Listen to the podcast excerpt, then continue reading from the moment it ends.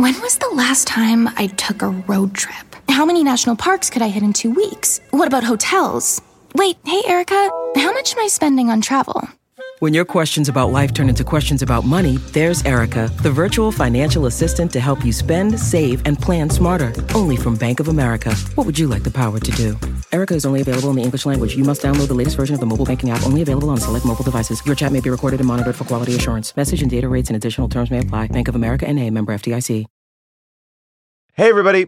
Just wanted to give you a quick heads up here. There's something we should all be doing. It's going to improve your life, make every day a little bit better, and that is eat more Reese's peanut butter cups. Yes, think about it. All the gurus, all the coaches out there, they've never said the words eat more Reese's. I mean, that combination of sweet chocolate and salty peanut butter, I mean, this is something that brings other people and ourselves joy. That's why there's two in a pack. Shop Reese's peanut butter cups now at a store near you, found wherever candy is sold, and often in my pantry because I love these.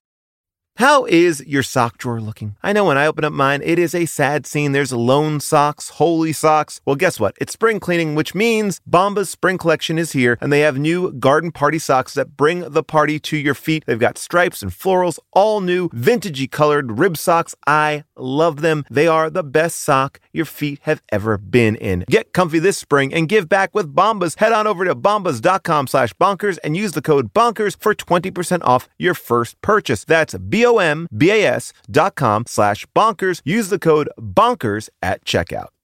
Just like Olive Garden, when you're here, your family, we saw Fast Nine, so you know what that means. Now it's time this? We're gonna have a good time, celebrate some failure, not just be a hater. You know you wonder, how did this? Let's wallow in the mediocrity of subpar art. Perhaps we'll find the answer to the question, how did this get made? Hello, people of Earth, and welcome to How Did This Get Made? Boy, oh boy, summer is here, and this is the movie that has brought back the blockbuster. It has broken all the records, and it has also brought back the How Did This Get Made family. That's right, we are doing a, a full on all star How Did This Get Made? The team that has been around for most of the Fast and Furious films are back again today. Uh, but if you've not seen Fast Nine, let me tell you uh, where we are, what we're going into very quickly. At 145 minutes, it is the longest one in the franchise. Justin Lin, the director, uh, has returned. He was directed four, five, and six. When we last left the gang, they were on a rooftop in New York City. Cipher is on the loose. Dom has a baby by Elsa, who is dead, that he renames Brian in the final scene. The coast is clear. The gang is free. Everything is A OK. Everyone is living their best life. But nine picks up a bit more tense. Dom and Letty are on a farm. They hear that Mr. Nobody has been captured. The team needs them to find him. And oh, Dom also has a brother who we've never heard mentioned in the eight previous films and magnets. That's pretty much what you need to know as we get into this film. And uh, as always, I cannot break this film down without my two co-hosts. Please welcome Jason Mantzoukas and June Diane Raphael. How are you both? Oh, I this movie. It, I mean, this made my made my summer. This really was exciting. This made me very happy. If anything, you said it was the longest one. Not long enough. I it flew by. Flew by. Not long enough. You know, I, that's interesting. So this is the first time I've been to a movie theater. Same. And Paul and I, yeah, we saw the movie in in a dark theater in the middle of the day with our masks on. There was one other patron, Love it. and yeah, and it was a wonderful way to re-enter the theatrical. To be embraced like family yeah, back into the cinematic it felt family. right. It felt like exactly where we should. Like a big warm Vin Diesel hug. Uh, so big, so warm. I will say this much: the person who was in the theater left before the post-credit scene, which we'll get into, which allowed June and I to dance our way out of the theater. We, Nice. The Yes, music we was did. on. Those- Ooh, movie clo- theater dance party. Music, we were dancing our way up the aisles. We were dancing in the seats, and we danced our way out of the theater. Yeah, that's what we got. And you know what? I am dancing right here in my chair because we have a very special guest. Like I said, he is part of the How Did This Get Made Fast and Furious family. Please welcome Mr. Adam Scott. Adam, welcome back. Oh back. my god, you guys. this movie, and I, I like you guys. This is the first time I'd been to a theater in uh, what did what fourteen months? Is that Yeah, Yeah. easily. Yeah. uh, and w- the, I mean, I w- there is not a better movie to return to the theater oh, for, truly. and I just have to say, going to the movies is so awesome, yes. and I really missed it. I really especially missed it. for spectacle. And what we're all Yeah. looking for is spectacle. And that's what I think Fast Nine, is, is smartly, you know, like they really were like, oh, we're, you know, because this movie was supposed to come out right as the pandemic hit. Like this Yeah. movie was imminent. Oh, I didn't know that. Yeah, Yeah. it was Okay. imminent. Like the final trailers were being released. It was it its was going arrival to was be the imminent. summer blockbuster. Like everything shut down in March. This is going to be the one that launched the summer, like the Yeah. first movie of May or and whatever. so they it is. basically The punted. movie didn't like cause the pandemic or anything. oh, now that's interesting. Right? Now that's- Now that's interesting. That's just- up for debate. Maybe Okay. we figure it out here Because today. I know they've been saying like you know it was monkey to human or you know animal to human, but Mm-hmm. Do you think it there's was no stunt, way it was stunt to monkey and then monkey to human? There were scenes shot in Wuhan. There was uh, th- there is a set piece in a wet market that was that was edited out of the movie. we look, we joke about it, but we know truthfully if the Fast and Furious gang could have prevented this pandemic, they would have done it in the final seconds. So they it would have gotten so close. Here's what I'll say: if given the chance, if given the choice, rather, to have the Trump administration be in charge of the COVID response or the Fast and Furious team be in charge of the COVID response, they would drive around handing out the vaccine to everybody. I wish, I wish that the Toretto family was in charge of the CDC. I would take Ludacris and And Roman and, and, and, and Tyrese. Roman in charge of the COVID response any day Oh, of my God. the week. sure. And you know they're all vaxxed. I mean, you know we- they're all fully oh yeah, Oh, yeah. yeah, know, full- yeah. It's just so like them. Jason and I were talking about this, and we felt like the fact that Fauci wasn't in this at all really was. It, it felt to me like we needed a cameo where he, you know, tipped his hat. Maybe he's working with Mister Nobody. I feel like Fauci can be part of the Fast and Furious Oh, Nothing family would now. make me happier than like Fauci. They have to like break Fauci out of like like Charlize has captured Fauci, and they're like, we gotta go get Fauci. Look- Fauci's family. They literally put Bill Simmons, uh, the ringer podcaster, sports writer, in the movie as part of the pit crew. Fauci could be in that pit crew too. Oh, guys, you really shouldn't be. Uh, Wait, was Bill Simmons in that in the pit crew? Yes. Is he really the in the is flashback? in the flashback? In the By the way, well, also in the multiple second, flashbacks. This is for this is for us. This is second movie in a row for us with Michael Rooker in it. oh Sixth yeah. day. Sixth day, last week's episode, or whatever Michael last Rooker. episode we did, and this Michael Rooker, Yondu from Guardians of the Galaxy, Mm-hmm. coming in again, one of our great character actors. They really, they do. He we great. haven't talked about it yet, but this movie starts with a flashback to young Dom, and hi we get to see his father, and his father's racing. I don't know, is, is it uh, NASCAR racing? I'm not it's sure. what kind of like a speedway stock car racing. I think it's Okay. a little. I think it's a little lower. Seemed like a regional Yes. race of small, some sort. small scale, but like nonetheless deadly because as we watch, his father gets killed. I mean, that Um, car was straight up made out of gasoline. I mean, when it when it hit, Oh, yeah. I mean it it didn't even It exploded. It It exploded in such a way that it was it was, it was as if the car was covered in gasoline and there was a match thrown by it. I I understand that they talked about this idea like it could ignite immediately, but that car ex- that car exploded. You could tell they were like, this car needs to explode in such a way that there is no question that the person inside of it is dead. Although I Like, would not be has to be surprised at all. unquestionable. I would not be surprised at all if in 10, Papa Toretto shows up. oh, Uh, One hundred percent. Sylvester I have to Stallone as Papa Toretto. That's my pitch. Hundred Okay. percent. I have to talk about something. And that is the flashback sequence and the actor who's playing young John Cena, Dom's little brother, Yes. Jonah. What's his name? Jacob. Jacob. Is it Jacob? Jacob. It's Jacob. Jacob. Um, is so much shorter than young Dom. But then when we see them in Adult. current Adulthood, yeah. adulthood, John Cena is so clearly quite a bit It's taller. so fascinating. It's out. It's out. Now I'm going to say something else. If you watch the It's movie, if you watch the movie again, notice in scenes Have where you seen this movie more than once, Jason? No, I haven't, but I but I think that like I'm just going to point something out that Okay. uh, only because uh, if you get a chance to watch it again.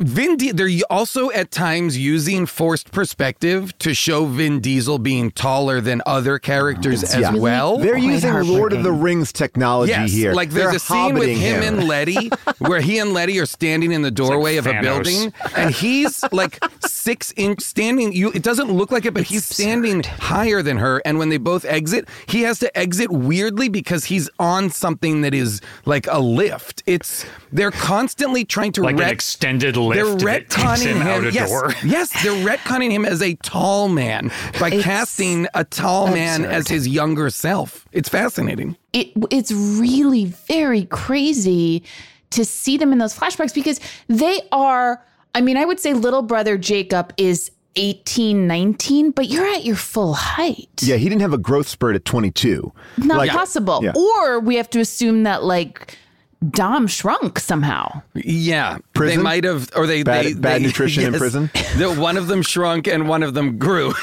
I was wondering why they had other actors portray because it, Yeah. it's a while ago, but it's not like they're toddlers. I They thought they were had going to the be. I thought they were meant to be like teenagers, but they clearly are not. The actors are not teenagers. So I have a theory Right. on this. Oh, interesting. I have a theory on this. Um, I The think the, actors reason look like they're like 25. That's yeah, right. My theory is they want to spin off Fast and Yes. Furious into like a TV show or a movie and ah. use those two characters pre Dad's i thought death. those guys were great Well, They were also great. because in Compelling. the in the in the flashback in the when Dom gets out of jail, you also see young Mia, young Letty.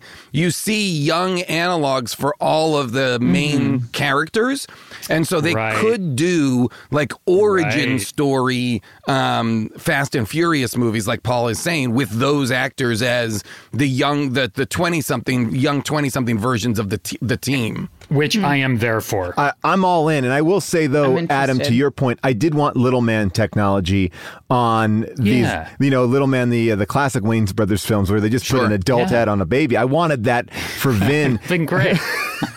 they they But Michael Rooker was in the flashbacks just with a super weird wig on. Yeah. by the way, And then Wait, wait, by the way, the movie, the first scene of the movie takes place in 89 or 99? 89. 89. 89. Because then the first, movie, is is 2001. 10 years later, right? All right. That's a lot of aging. They both did a lot of aging uh, in that Well, time. I mean, like Vin Diesel l- loses all of his hair. In in Yeah. from he goes he's bald by the time he's you know I have a um, theory about this. If you were to ask Vin Diesel, like, are you a bald man? He would say no. Whoa, Yeah. I, I, now that's I- interesting. I believe there are certain, I can speak as a bald man, that there are certain bald men who don't believe that they're bald, that they just shave their head by choice. Like they've convinced Uh-huh. I see what you're themselves. saying. I see Uh, no, no, no. I'm not bald. Uh, This, I this could is have ch- hair. I choose to shave it off. Right. And, and there is a, This there- movie, yeah. This movie franchise, here's what I'll say. This movie franchise has the highest number of bald men in lead roles out of anything we've ever seen Which in history. makes me furious because I'm that. finally like, get me in there, Do you- guys. I'm, That's- like it's ama- you have to get in there because almost everybody, especially not this movie because he's not in it, but The Rock when The Rock was in it, when Statham was in it, and like let's talk about it. Statham um, is in it. Oh, sorry, sorry. Statham is in at the tag, but but you know what I mean. Like this, you look I, at I it. didn't, if- I did not see this tag. I don't even know what Oh, that is. oh, okay. Okay, we, we, we can get to it at the Yeah, end. we'll get to we- it. we- Yeah. yeah.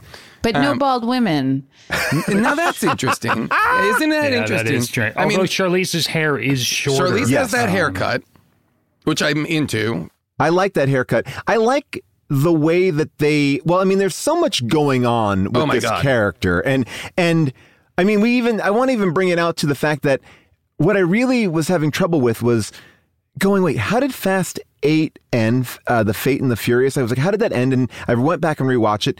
It seems like shit has worked out. Like The Rock gets his badge and gun back. They're in New York. Things are Vin good. They don't mention. son. Yeah, and and.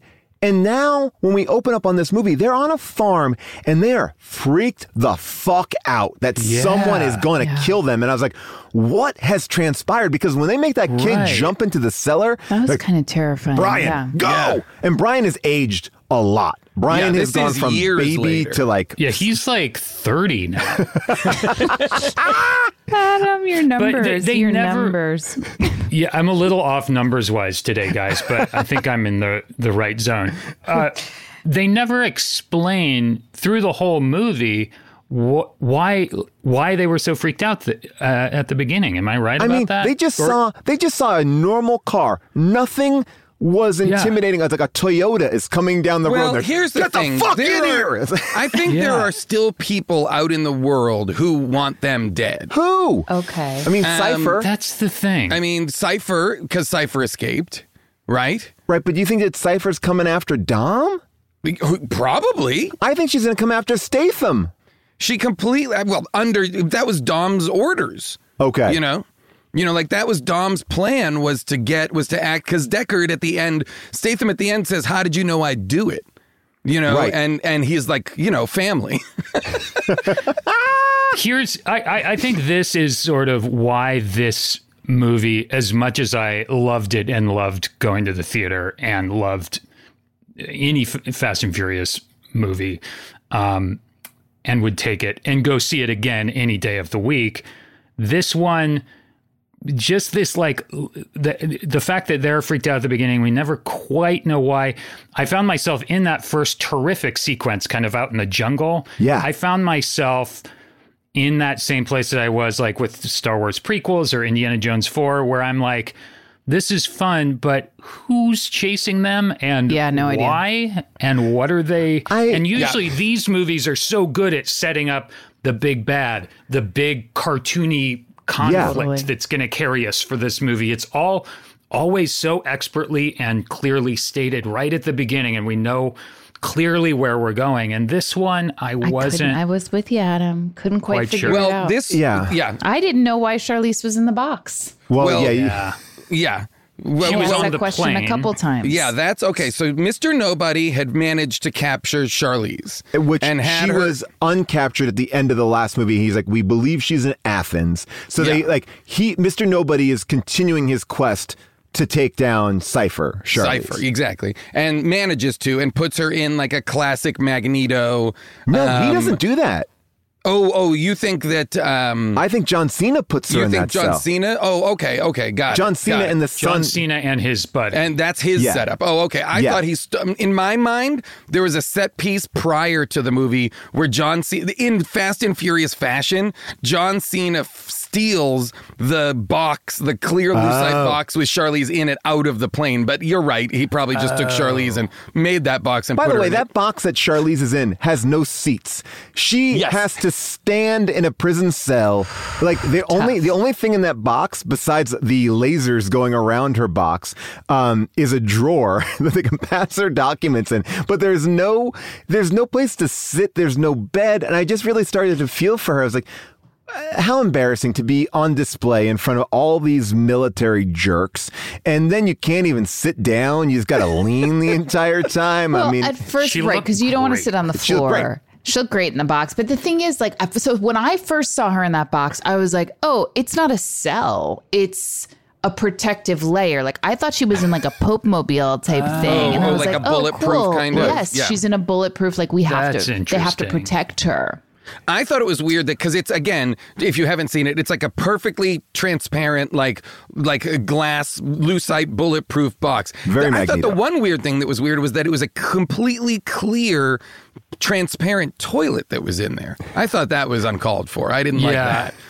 I just thought that, that was long weird. scene where we're with her the entire time she goes to the bathroom. Yeah, and she's like, "Can I just can I get a magazine? Can I get something?" Yeah. And you just see everything travel through the pipes are I mean, by the way, and it's Yeah. it, was it was not, it really wonderfully designed. And again, this is technology we shouldn't be using on just you know villain super jails. But uh, yeah, they really did a great job on Listen, that. transparent toilets are where it's at. That's like that's you know Wonder Woman has her invisible jet. You know, it's got to have an I mean, invisible I will toilet say, on if there. You've ever had a um, colonic, it's the same idea. Like you kind of get to see what goes by. See everything. You know, you see everything. And everyone else gets to see it too, which is the cool part because all the plumbing is it. is translated. Yeah, and that's for really John Cena's team. They get to make sure that nothing that's coming out That's right. is like a message, Like- or like that a she hasn't zip eaten, drive. digested, and is Yeah. shitting out some sort of message Yeah. in a capsule. That's right. Or We all anything. know Honestly, this we should be is very doing tiny. this for you know Guantanamo? Yeah, the- Yeah. yes, the most violent. All bad guys need to be shitting in Yeah, we transparent need toilets. to see their shit.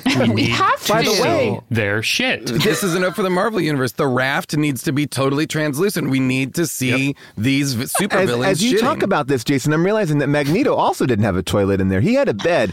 So Yeah. was his toilet invisible, or was his toilet? Did they have well, to walk him Magneto. out the Here's the thing: Magneto's shits are so high in metal content, he can just to use his powers to extract them from his butt cleanly and then send them away. He doesn't need a Send toilet. them away. Just put Just- them just out, like, boom. out into space. Yes. Yeah. Today's podcast is brought to you by Squarespace. I love Squarespace. I'm in the middle of trying to balance my business life and my real life. This work life balance, it's tough, but Squarespace has been helping me by giving me the tools to reach my goals and have time to celebrate. That's right. Squarespace is the all in one website platform for entrepreneurs to stand out and succeed online with the guided design system of Squarespace Blueprint. You can select from curated layouts to styling options optimized for every device. Get your website discovered fast with integrated optimized SEO tools. Plus, make checkout easy for customers with easy to use payment tools. You can accept credit cards, PayPal, Apple Pay. Plus, with Squarespace AI, you can explain what your site is about. You choose your tone and enter what you need to get auto generated perfect text. Anyway, I love Squarespace. I've been building sites with them from the beginning. And when I launched my book, I said I am doing it all myself on Squarespace, and I'm very pleased with it. Head to squarespace.com for a free trial, and when you're ready to launch, go to squarespace.com slash bonkers to save 10% off your first purchase of a website or domain. I recently went to the Telluride Comedy Festival and I was sick and tired of staying in the same kind of cookie cutter places. And I went on Airbnb and I found a perfect spot for me and the family. We had an amazing time because we felt like home. Then I realized wait a second, what if I could give that feeling to someone else? Yes! That's the best part. When you're away, your home could be an Airbnb. That's right. Many people host on Airbnb, but there are people who have never thought about it or didn't even realize that their space could be an Airbnb. Hosting can easily fit into your lifestyle, and you can make someone feel great and make a little bit of money too, because we all need a little bit of money. And maybe your talent or your gift to the world is having a killer place. So if you have a home, but aren't always at home, you have an Airbnb. Your home might be worth more than you think. Find out how much at airbnb.com slash host.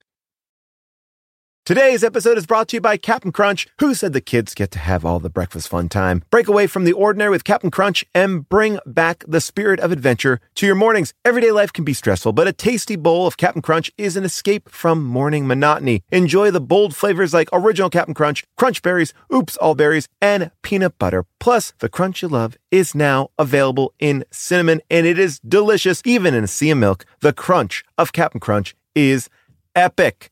Yes, my family is all in on the cinnamon Captain Crunch. I didn't think you could make it better, but they did. I love my Captain Crunch, and now I love sharing it with my kids. Join the crew for your next breakfast time crunch venture. Get Captain Crunch's new cinnamon crunch now at a retailer near you and learn more at CaptainCrunch.com. I want to just talk to what Adam was saying about we jump into this movie and we don't have we don't have much to go on because it seems like Roman and Tej We don't have much to go on except for eight previous movies. Well, I mean, but I over the last twenty years, a lot has Yeah, changed but, I mean, because and it's that's a lot for us, some of us, to remember. well, yes. Oh yes, Uh, that's true. I did Yeah, just okay. rewatch all eight in the last three weeks. Did you really? I did. How fun. I watched all eight extended cuts. oh wow. oh my god, E- Jason. even so, they always kind of play a little catch up, then set up Yes. a new thing that's Yes. going on. Right, and And, this- this, one was just kind of episodic and obligatory, sort of, just in the kickoff. Well, this was also the first felt- time. This was the first time we've they've used the language of a flashback to Yeah. to to give us context right. for the team for any for in this case for Dom, but for anybody. Like this is the first time they've or I, I mean, you, you know, this is the first time they've ever gone into the past like this. You know, Well, I mean, I will say this.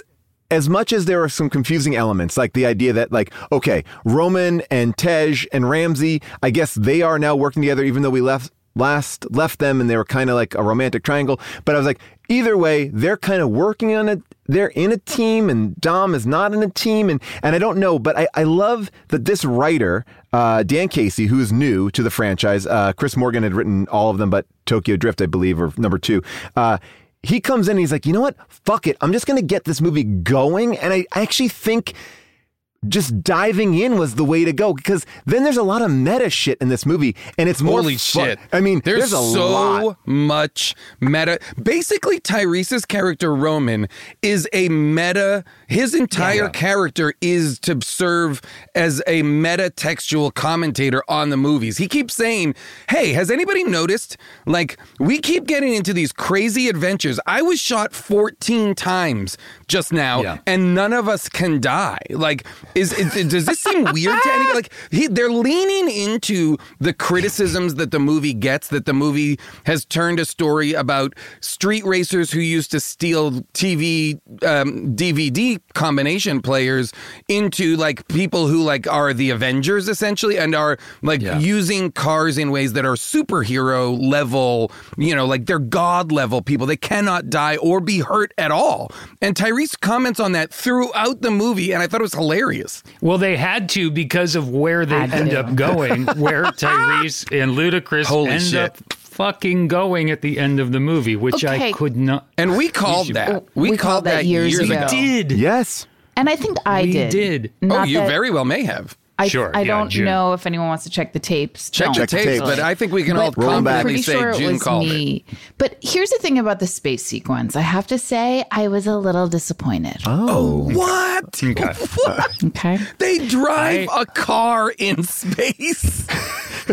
this movie is so car based that even when they go to space, they drive a car. And they outfit that car to be like like a Back to the Future DeLorean. Like they're like they hit buttons and the car's like Yes. And he hits the gas to go forward Yes, in yes. space. They have a NOS. They have a NOS tank in space. Like what? big But here's what NOS didn't tank. happen. They didn't have a race in space. Oh, I see. Yes, that's okay. true. And that's The what I space was race. You wanted it to be the expecting. space I wanted race. a space race, and Okay, I I get that. wanted a sense of like action up there, Yeah. you know, and out there. It wasn't I- enough that they drove Yeah. through a satellite and then, without knowing how or where, drove to the International Space Station. And Again, got- drove a car me, there. but again, I am as the author of the original Yes. source material. Mm-hmm. Like I have, you know, of course, I'm going to be disappointed when I see it realized on screen. So it wasn't for me. It wasn't oh. exactly what I thought it was going to be. Amazing. You wanted like a woman in a space bikini floating out in space, going like that, and like the car starting. Like, and- like, Exactly. like, Dom, we found a race of aliens that love to race. and that would have been the end, like them. By the way, ra- if if Fast 10 is the space race, I'm on board. oh, I'm in. I mean, I'm on board. It didn't feel like there was a sense of urgency out there. What are you talking about? They literally were like, we're four seconds away from complete destruction. You have to do it. I don't know. And I, I did want one of them. I did want one of them to have to get out of the car and do a spacewalk. Oh, yes, I, me it too. was calling for a Yes. spacewalk. Yeah. There's no way those space. There's no way that the car, their suits, or anything can withstand the pressures of space. There's No. just absolutely no way. By the way, they mm, popped no. out of that car at the Yes. end when you see them at the space station, like they like as if they rolled down the window and was like, "Hey, like Hey, can on- we come on? They are. They're the movie. This movie, I will say, was crazy. Does for me. I will say one of the things.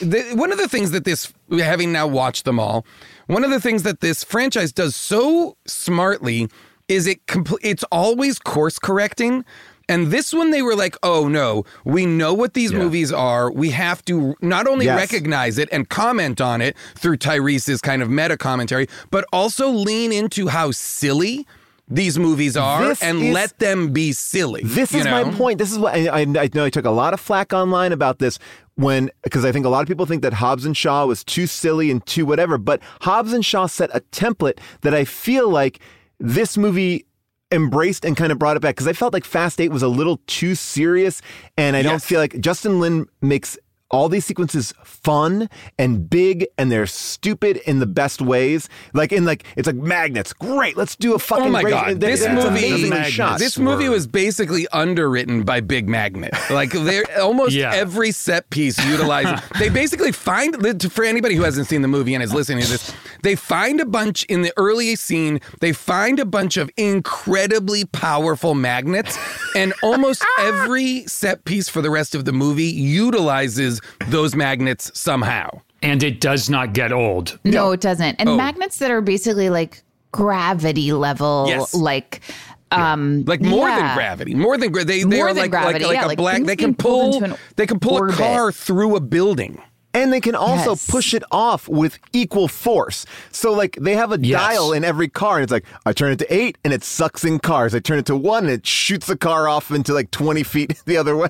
It's like, the magnet It- has a lot of great. force. It was awesome. And and we first see the magnet in use in the best possible sequence, which is Dom's brother, who we've never really met. And I'm glad that the characters also call that out too. But he drives off a mountain and then into Oh my God. into a magnet plane. It was amazing. Oh yeah. Well, not okay. So that, that. happens. So that happens where John Cena jumps off a mountain, ha- lands in the plane. Then Dom and Letty are trapped. You know, they're getting fired upon by the military of whatever country that they've illegally entered.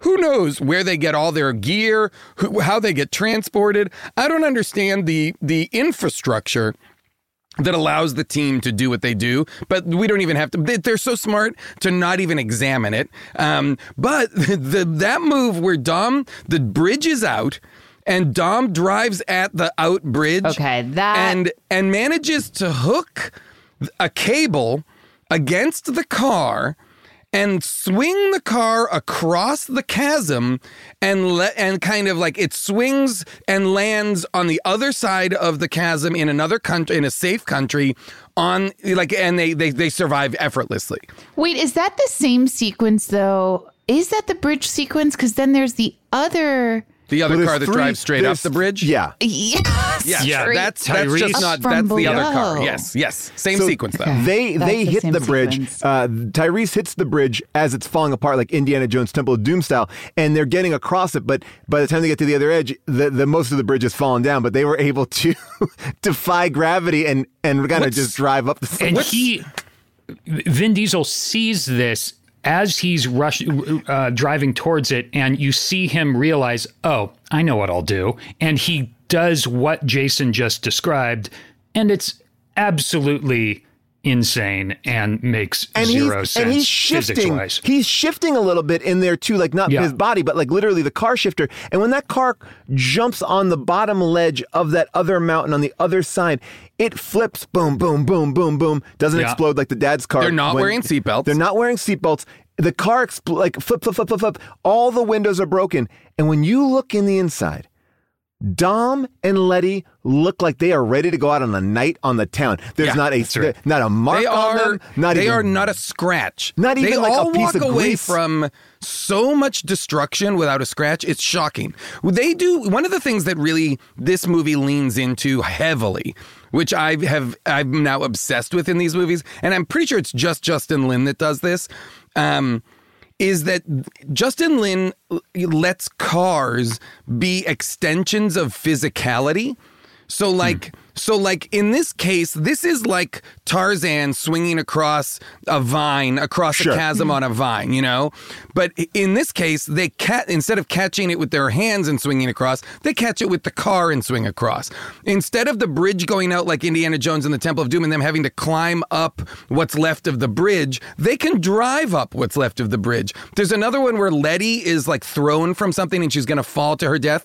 And Dom drives his car around and he catches her with his car. Wow, so cars Yeah. are hands. Her landing on the hood and like grabbing on the inside ridge of Yes. the hood and looking at him through the windshield is now like their signature romantic Yes, move. they see each They other through cars. Yeah, and when she did that, and they look at each that other and they're like, "All right, yeah, we did." June, that how many again. times have That's I done that to you? Caught you on the hood of the car. Like if she landed on the hood of his car, she would land with the with the weight and the ferocity that would cause her to die, and they would be staring at each other while she died on the root on the hood of his car. It's cr- they constantly are using cars as extensions of their physicality. It's almost as like they if are they are. in- That's how in control they are. like Transformers are Yeah. robot and cars, and they can jump across. eh, They can do things.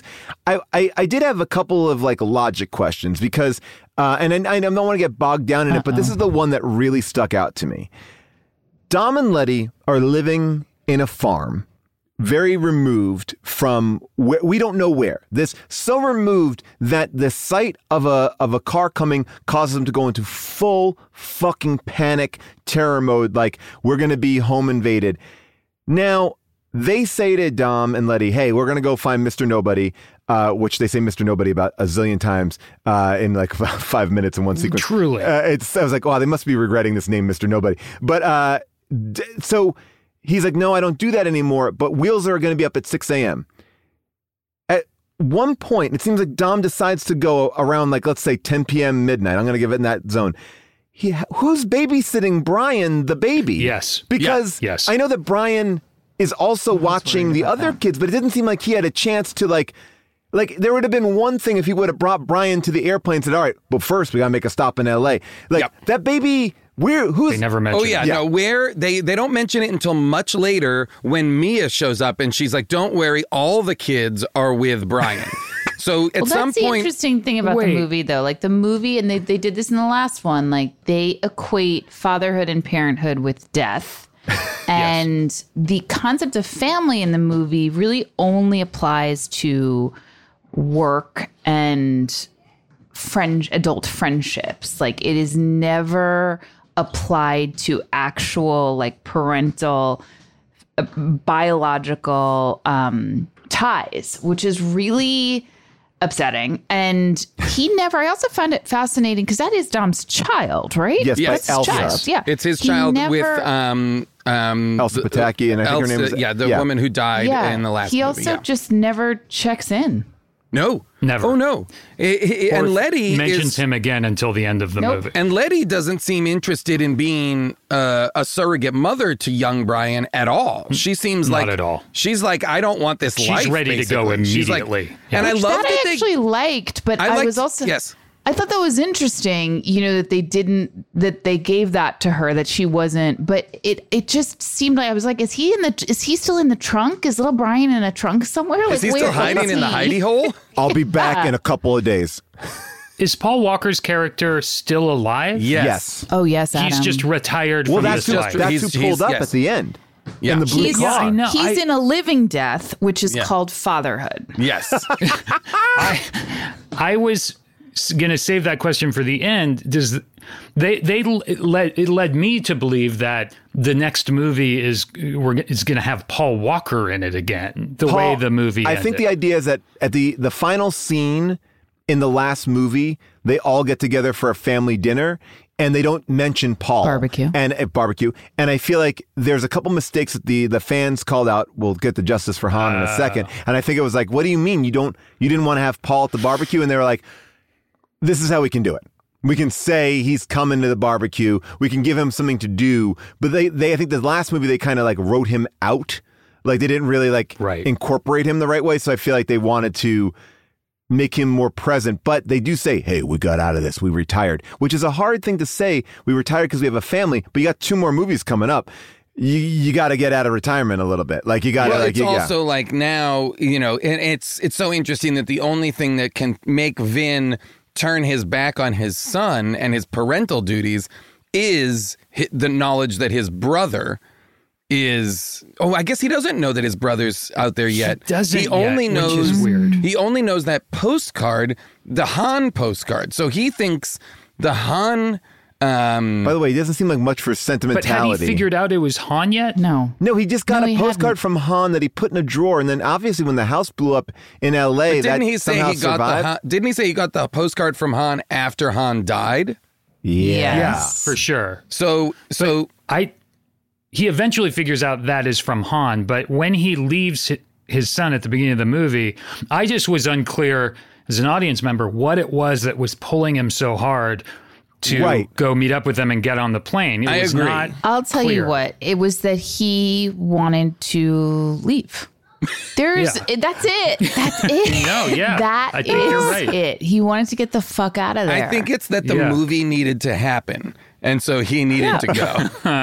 Well, look, but uh, look, Mr. Nobody is family, right? He was like, I can't not help my family. Mr. Nobody helped me. He cleaned my record. Like he's got like he felt an obligation. Like, yes, I love being a father, but at the same time, I, I'm a father and that's my family, but also Mr. Nobody is also my family because he came to my last picnic. I believe that that was part of the I, part of the reasoning. Here's another one of my th- and I did enjoy the movie a lot, but here's another one of the Yeah. things that was sort of missing for me is I feel like in kind of getting the John Cena character and building up the the kind of conflict between he and Dom and knowing that he's eventually going to turn good and become an ally at the end, they never really pushed him and made him really bad, right? Like they should have, I think, gone all the way like they did with Statham and made him an evil, Yeah. you know, he kills mm-hmm. Han or whatever, at least we think he did. Like he was a bad guy. And then they turned him. And I think in the absence of that, and Charlize clearly only having, they only got her for three days or whatever Three it days was. feels like one So- day. It seems like well, do the sell Oh, yeah. stuff before lunch I and after the sell stuff after lunch. I thought about it because I thought it's probably too much stuff for one day, maybe two. I thought if they had five days, they would have actually had her outside at some point. Yeah. But she never leaves the stage. So I landed on three days, but maybe it is one or two. Um, but I think with her sidelined and Cena, John Cena is like the main bad guy, but not really. I feel like the movie is missing a bad guy. a, a really bad guy, and they always had such great yeah. bad guys. I I buy that, and you know what? That's It's it is interesting. It's it's very hard to put a villain next to a villain that you love. It's like Oh, yeah. you know, and that's tough too because all you want to do is like get her out of that box and be like, now you take now you please take over, and she does eventually, but again. It's limited. It's limited. It's Can a I ask limited. you yeah. guys a question?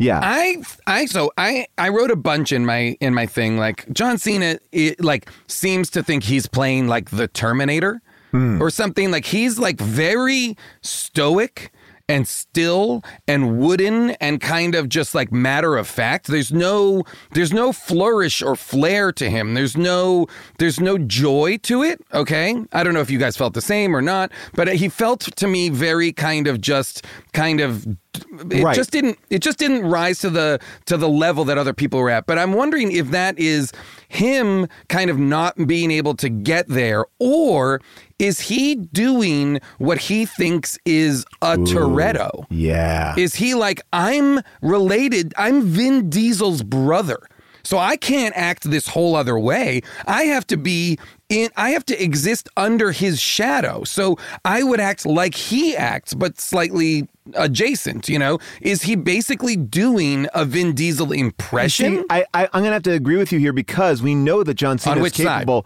No, John Cena is capable of of really being the life of the party. I mean, you see him even in the Suicide Squad clips. He's funny. He was Oh, in yeah. uh, He's Cop funny in blockers. Blockers. Uh, yeah, blockers. And was great Yeah. in that. Like he he. i like john cena to be clear i like john cena I know, you know but I, I think you're right. I think this might be a choice because he is devoid of very being very evil, very sarcastic. Like there's nothing more like he's playing more like Jason Bourne in like Jason Bourne program Jason Bourne, not Jason Bourne. I'm trying to figure out my identity. Uh-huh. he Like just Treadway you're Jason right. Bourne? Yeah, he just feels very yeah right. Terminator is like probably a good. He felt to me like a Terminator, like he was just Yeah. joylessly m- moving through his plan without any kind of, without any relish, Because his without plan any is only to get money. Yeah. He doesn't even But see, want to I read the it differently. Okay. Because I read it because what we end up finding out, I thought that at the beginning, Jason, but then what we end up finding out is he's actually held this secret. Yes. you know, for his whole life. And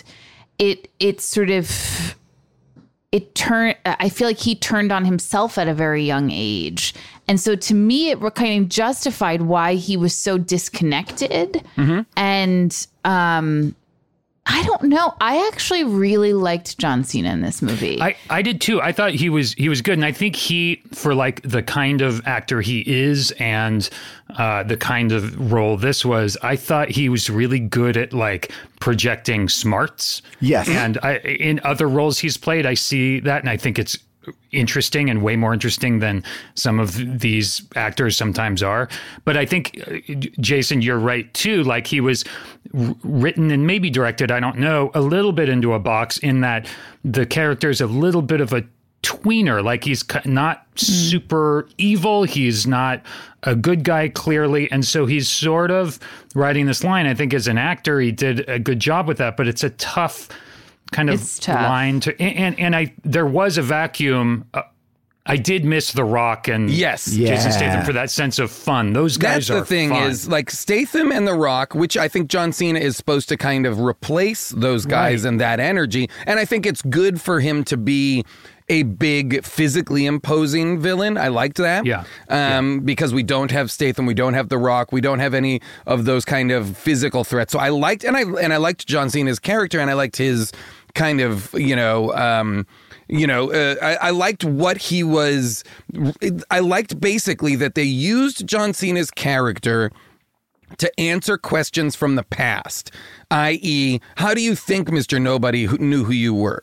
You know, when Right. John Cena's like, I'm the one that told him about your team. I'm the one that like it is mm. it, it kind of it kind of answers some of the questions that make the Fast and Furious timeline a little bit wonky, mm. you know, i which is he kind of is retconning it by saying, I've been following you all along. I know what's up. It's you very know? much like that reveal in the, the latest James Bond, not the one that's coming out, but the one before it, where it's like, who do you think was behind the whole thing? It was Oh, me. yeah. It's like, oh, well, it was? Oh, okay. Like, Well, listen, John Cena did a, an excellent job at, you know, pretending to be the same height as Vin Diesel. yeah, that's not I easy. mean, that was that is not easy. I I, do- believed it. I, I mean, I believe that he was a smaller man. I, I will say that there is something really interesting about the stoic nature of them, and I think they did pair up really well. And they're fighting buddies, uh, and you have to you have to have a turn for the character because you know he's going to become good at the end. So it's a tricky position to play. But he also doesn't Wait, get. can I ask a yeah. question, Paul, that I think you and I discussed in the theater quietly? There was only one other patron. Yeah.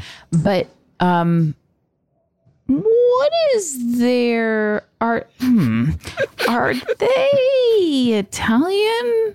Oh Well, this is a this good- is yeah. Charlize. Charlize, is it Charlize who has this line where they My say, My favorite line of the whole movie. "I know yes. the Torettos Yeah. have a famously mixed bloodline." famously, Yeah. famously mixed. Because those are not they are not brothers. no, Well, and I nor mean- is Not at all. Mia No. their sister. No, nor He's nor like is young, Aryan. nor is He's young as Vin. Aryan as it comes. I mean, nor young Vin, old Vin, different. Mia, hmm. like, like it's it's all over the map. but the Cena's dad, like Nordic. Like yeah, she Yeah. says Yeah. Nordic. She says I didn't know there was a she Nordic She says line. that she oh, references his? Nordic chin. Okay, Yes. so She then- says, "I didn't," and then she's. What did she say? She says, "You, you looks, you, you have a Nordic chin. I wouldn't have predicted that." You know, Yeah. which is basically like uh, like uh, Papa Toretto got around. I guess I, I don't know Yeah. exactly what the implications are of that, but She was trying to insult his mother, I guess, Yeah. or his. Yeah, I mean, so they, they could also have different moms. We don't know. Like they oh, could I, have, almo- I guess I that's assumed it was dad though. because Yeah. they seem to be They being raised by their dad. right. So you're okay. suggesting, Paul, they had different moms and one mom just like dropped one off Yeah. to be raised by the other mom? Mm-hmm. Yeah. Mm-hmm. I mean, you don't see that every day, but I guess it, it is a possibility. She wasn't attached. But they really- attached they- to this but job. that's what I mean, That's like- the interesting thing about the movie. It really deals with like maternal ambiguity, and I appreciate Yes, that. that's But right. by the way, that it, That's op- right. it also opens it up for the, the for the two moms to come in in the next movie and be the bad guys, team up with Helen Mirren. By the Oh, way, man. that Helen Mirren scene, Helen Mirren driving with Dom in the car, one of my favorite scenes. one of the best scenes. I wanted them. I mean, I know oh, people have talked about this. I wanted them to kiss. I wanted them feel to like- fuck so Yeah. bad. so bad. There was this, there's some really like major sexual chemistry between the two she of them. is so Cha-cha-cha. good and she's doing so, here's what i'll say she's so hot she's doing such a great job she's so compelling but she's also selling that she's a killer driver oh yes. which is which is hard Yes. it's hard to sell like stunt driving that her character is meant to be do be doing while then effortlessly having a conversation with dom in okay as 'cause well what's so interesting about that sequence is i guess she stole some jewels From i don't know Boodles. i can't remember okay Yep. so Yeah. she could have easily just walked away sure walked away Yeah. just walk walk out of there She lots was not- of people she are coming looked- and going just exactly. walk walk out. to your next location you But know she- Um, well, she she has to needs to steal the a car. She has to steal a car and get in a car steal chase. car. And this but is- she took off like a bat out of hell. It's like you you Yeah. have flagged for everybody around you. Like you're you're the person. Get that person who's And- driving the car really fast. And I, here's a couple things that were interesting about this scene. First of all, I just want to talk about pure joy. And we talked about like Dom being a stoic character. When he sees her, he lights up in a way that I have Yeah. never. Like he lights tree. up like like when I see Vin Diesel doing singing Christmas tree. videos on YouTube and stuff like that. Like it's like he is in pure joy mode. And that Yeah. sequence, I was a little confused. It's like, all right, so he's asking her questions, and then she just drives him to the party. Like, like I, I thought like. So she had no intention of going to that party. She No, the She just dropped him off. Yeah. Jacob was paying Like an her. Uber. Oh, okay. Jacob was paying one of Jacob gave her two missions or to uh, uh, asked her to provide two things, one of which was to drop Dom off at this party and the other was, you know, Dom's asking her, "How did Jacob get a hold of this that and the other?" and she's like, "I might have I might have told him what that that information. Right. He wanted two things, that information and for me to drop you here." But how did he know that Vin was going to be in uh, London? How did he know? Th- yeah, exactly. How Like did he know moment. that Vin would come to London and that Vin would seek out Helen Mirren? Of course, but it doesn't matter that there's a party that she drops him at a a, a, a basically a rave that Yes. is In front of a happening on an English manor. that he ends up having a bunch of his own people at, right? Yeah. All the girls. Well, th- those girls are hired by John Cena and and the guy from The Witcher. Uh, those are like their people. But then, but then Vin Diesel end up has like has Vin? Well, those are the women that he has hired. They are part. so this is another question. The the Interpol, like I guess Yes. Dom is like circumnavigated that phone call to Interpol and got like, oh, I'll use my Interpol team. Like Dom has his own Interpol team that could come the in at the party. Hmm. Right, that he had, didn't know he was going to. right. When he's loaded into that van, yeah, you. The, the- I mean, the thing about the movies is that Dom is somehow always like six moves ahead of the bad yeah, guy, and that absolutely. in a way that is completely unknowable. In a way that is just, it's impossible to have planned this these steps, knowing that the what the move the other would make and, and would we, be. And we know? also have, I mean, I think we have followed Dom's journey pretty clearly. Like, oh my gosh, you got involved with nobody. Like, there hasn't been like time when, passed when the where they've Interpol gone on. team was Yeah. Mm-hmm. revealed to be Cardi B, I was Oh, like, yeah. "What is happening?" well, great. like that to me is a callback to something that didn't happen in any of the movies. Like, and they, that's what you wanted it to be, but it was sort of like, "Thank you so much for helping me out because now I got this." It's like, wait, wait, we don't even know who you are. When did he like help out a team of like female, like, Yes. are, like? but are- I'm like, part of me is like, are they seeding this as some sort of like thing? Like, are are, are we gonna like see more of this elite female kind of like military team, or I don't know what I don't know what they are. I was I was fascinated by that just as a reality, and I was like, oh, I wonder if they're going to be part of this going forward. And then they weren't, but I was like, oh, I wonder if this team will be now used by Tom uh, by Dom and his crew as they'll be because they're always they're always bringing more people in, bringing more people in. You know, which I love. You know, I love that this this is the, the I love that uh, Vin Diesel understands that the success of the movies is predicated on of, of this the modern iteration from five forward is to bring in other actors, other people from all these other places, and give them huge, give them, give, giving like, um, bringing Han back, and not just bringing Han back, but giving Han an, like a, a, a, a teammate that is his character. That his his character's now been raising this young girl that he found, and people are after her because she's the key to unlock the mega weapon or whatever, and that that they're now just part of the re, they're intro, reintroduced and just completely part of the team. I loved it.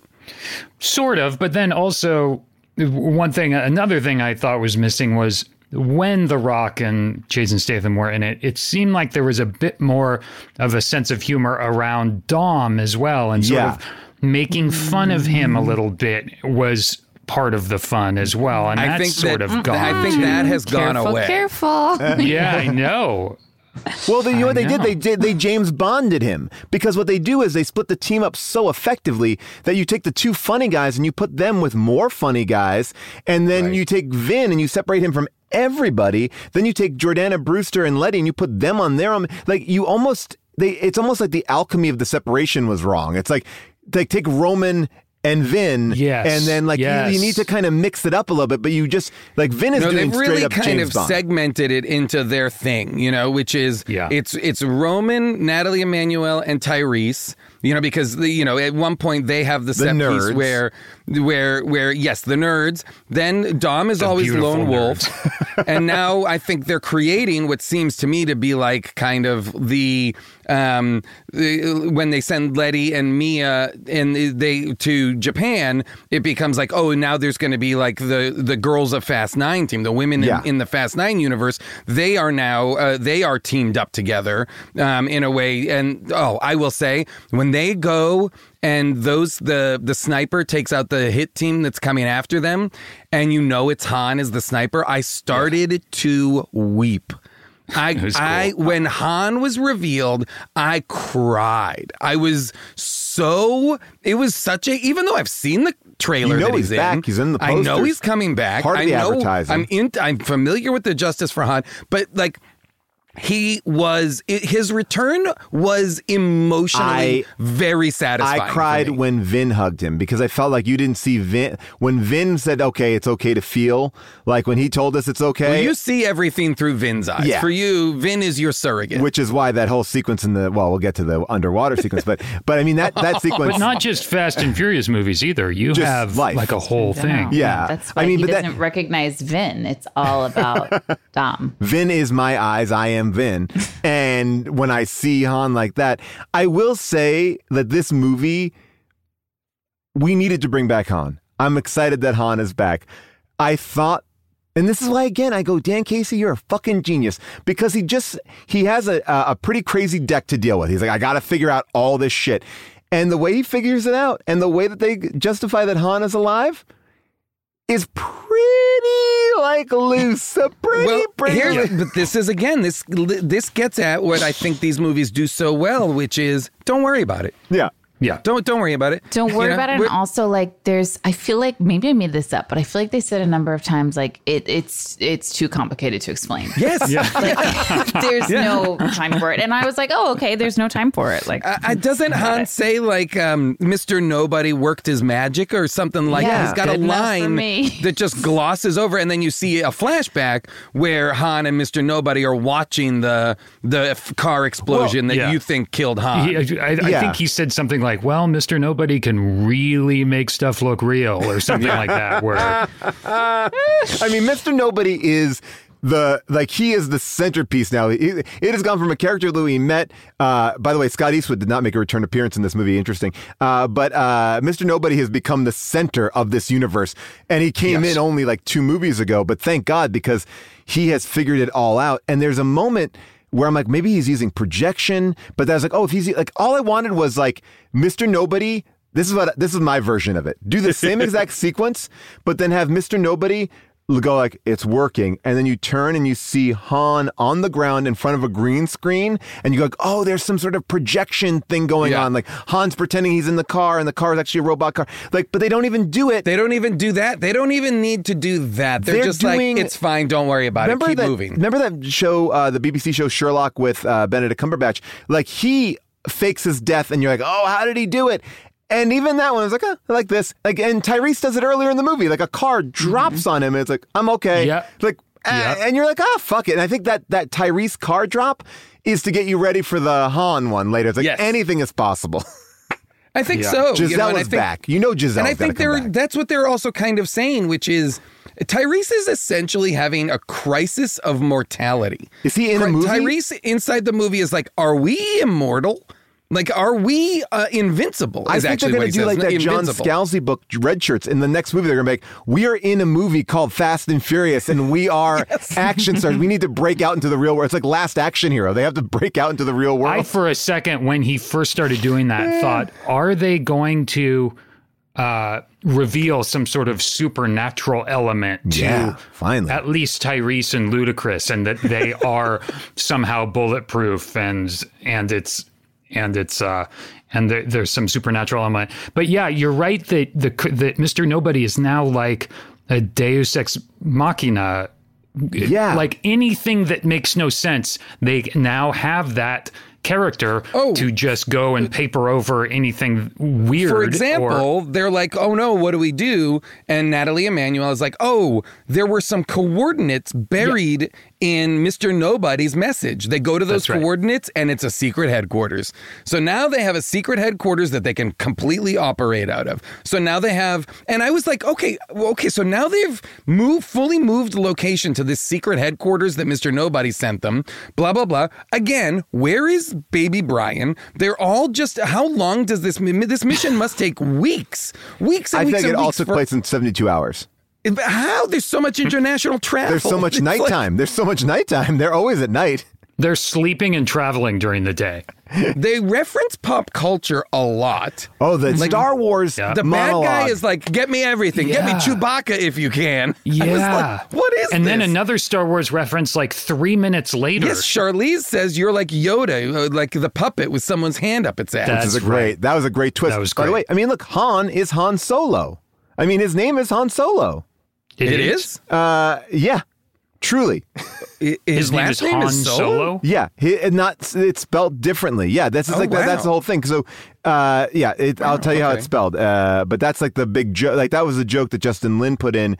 Uh, I didn't know that. The That's original funny. movie that because basically Han is in Han is from A uh, Better Tomorrow. Better Tomorrow. He's great. I love Oh, that. I love that guy. He He's- when he comes in like eating a bag of chips or whatever he's doing Yeah. because we've seen him remember that's what he used to do because he wanted to quit smoking he was always snacking in the old movies and he comes in and he's just like hey what's up What- his he's so chill his he's maybe the best actor in the series like Yeah, in terms terrific. of seeming like too. compelling to watch and like weathered and like looks like he's been Yep. through shit you know Okay, so his name is Han S E O U L dash O H. Han So O.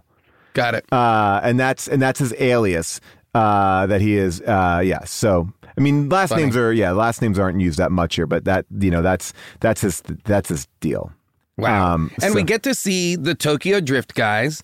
You know, That was like fun. Ev- That was everybody really get- fun. everybody gets to be in the movie. Everybody gets to have like a, a check-in moment and a and a hero moment. Like they're building the rocket car that then those guys can use to go to space. Oh, isn't You that know what? lucky? I did not see that coming, and I was delighted that that's how they came back into the movie. Yeah. That they're going to provide the, the That- way to that- space. That they're now just like weird, like um MythBusters style. Yeah, uh, it's so great. Experimental team like that. Like again, that nothing prepares you for the fact that this is what they do now. Right? Like Yeah. the same way that Lu- Ludacris at the end of five has had all of his dreams come true. So he opens up a machine, uh, uh, a mechanic shop, right? But now he's like one of the world's greatest hackers and we don't question it. You know, it's just like, oh, Oh, yeah, yeah, right. He's like one of the world's greatest hackers. He was never a tech guy. Well, I mean, we he talked, was always we talked about this in the mini episode. There, I mean, I know people make a big thing. Oh, the cars do everything, but really, everything does everything in this movie. I mean, Yeah. Vin Diesel and Vin Diesel and the and, and John Cena, their bodies are so rock hard that they break through walls on simple punches, and not even just them. Even one of the bad guys, the guy with the tattoo, with when they're fighting on the top of that truck, like a billboard crashes through, yeah. like Wiley Coyote style, and it's like I'm all in. I mean, by the way, the action is great. I'm having fun. Something I wrote down. I don't know if I understand everything, but it's fun. That Uh, sequence but- in, in Edinburgh where they're jumping from car to car. Am I right about that? Is that what they're doing? yeah, Yeah. yes. That was beautifully directed. I mean, that is a great sequence. And, and there are, what, five of those terrific action sequences that are Oh. legitimately inventive. And uh, they, Yeah. each movie, The they figure lining? out how to do something new. And it's really By the way. I did think the problem with the zip lining was you just have John Cena going like, okay, I guess my escape plan is I'm to zip line across L- Edinburgh. Like Yeah. Yeah. it wasn't, there was no like, I'm just to one spot. It just seemed like I'll go to here. And I Yeah. go to here, and I'll go to here, and then I'll go to like. Wouldn't everyone in Edinburgh be like, "What the fuck is this guy zip lining?" And Like, wouldn't you run out of Edinburgh is not a huge city. You would eventually And run out of tall buildings. Yeah, would it, yeah, that's the that was, but it was such a funny. Again, they're always using thing. They're always using new tools. Yeah. To to up the ante, and it's preposterous. Yeah. That a giant wrestler is going to zip line f- across a whole city, uh, you know, over and over and over again. You know, shooting the guns, zip lining across, shooting the guns. It's so funny to me. And that meanwhile, like this whole other thing is happening, which is Ludacris and Tyrese are in a fight in the back of the van in the of, in the back of the magnet van. That was so fun. um, with those guys, and then Nathalie Emmanuel gets in the driver's seat. She's ne- she can't She's drive. dri- that was her, great. Her whole Never driven. Her whole character is that she can't drive, which she said in previous movies. But this is the first time they've ever then made her drive, which I thought was hilarious Yes. and such a good way to add different stakes to that car chase, which is she's driving poorly. She's doing comedic beats of like, I'm sorry, Yeah. like, ooh, you know, but it's also causing havoc in the back of the van where uh, Roman and Tyrese are. Uh, I thought it was great. great. Like, Ends that's up a being fun- That's a funny scene. Yeah. I also had thought about this, and I don't know, June. Like, there's something about that that fight in the back of the van, and I and I don't know why I started thinking about this. Like, how hard and how much would you have to punch a human being before they pass out? Because that seems to be the default thing. I'm going to punch you until you're knocked out, and that seems hard. Like for people who are not like a professional boxer, like I'm not going to put that on Toretto and Cena. I believe that they could probably do that, even though they're both Torettos. Uh, but like, I felt like that fight in the back of the van was kind of fun because they had to punch those guys a lot. Like those guys are getting punched, all, like eh, like before they finally like just crapped out. But to be punched so many times that you pass out is uh, is a pretty brutal way to go. I don't know why. Like, Yeah, I'm well, really the amount of punching that happens on average in movies, you know, if there was a bar fight, bar fight like in real life, that amount of punching would for sure kill someone. Right. especially in a moving van with edges out, steel van.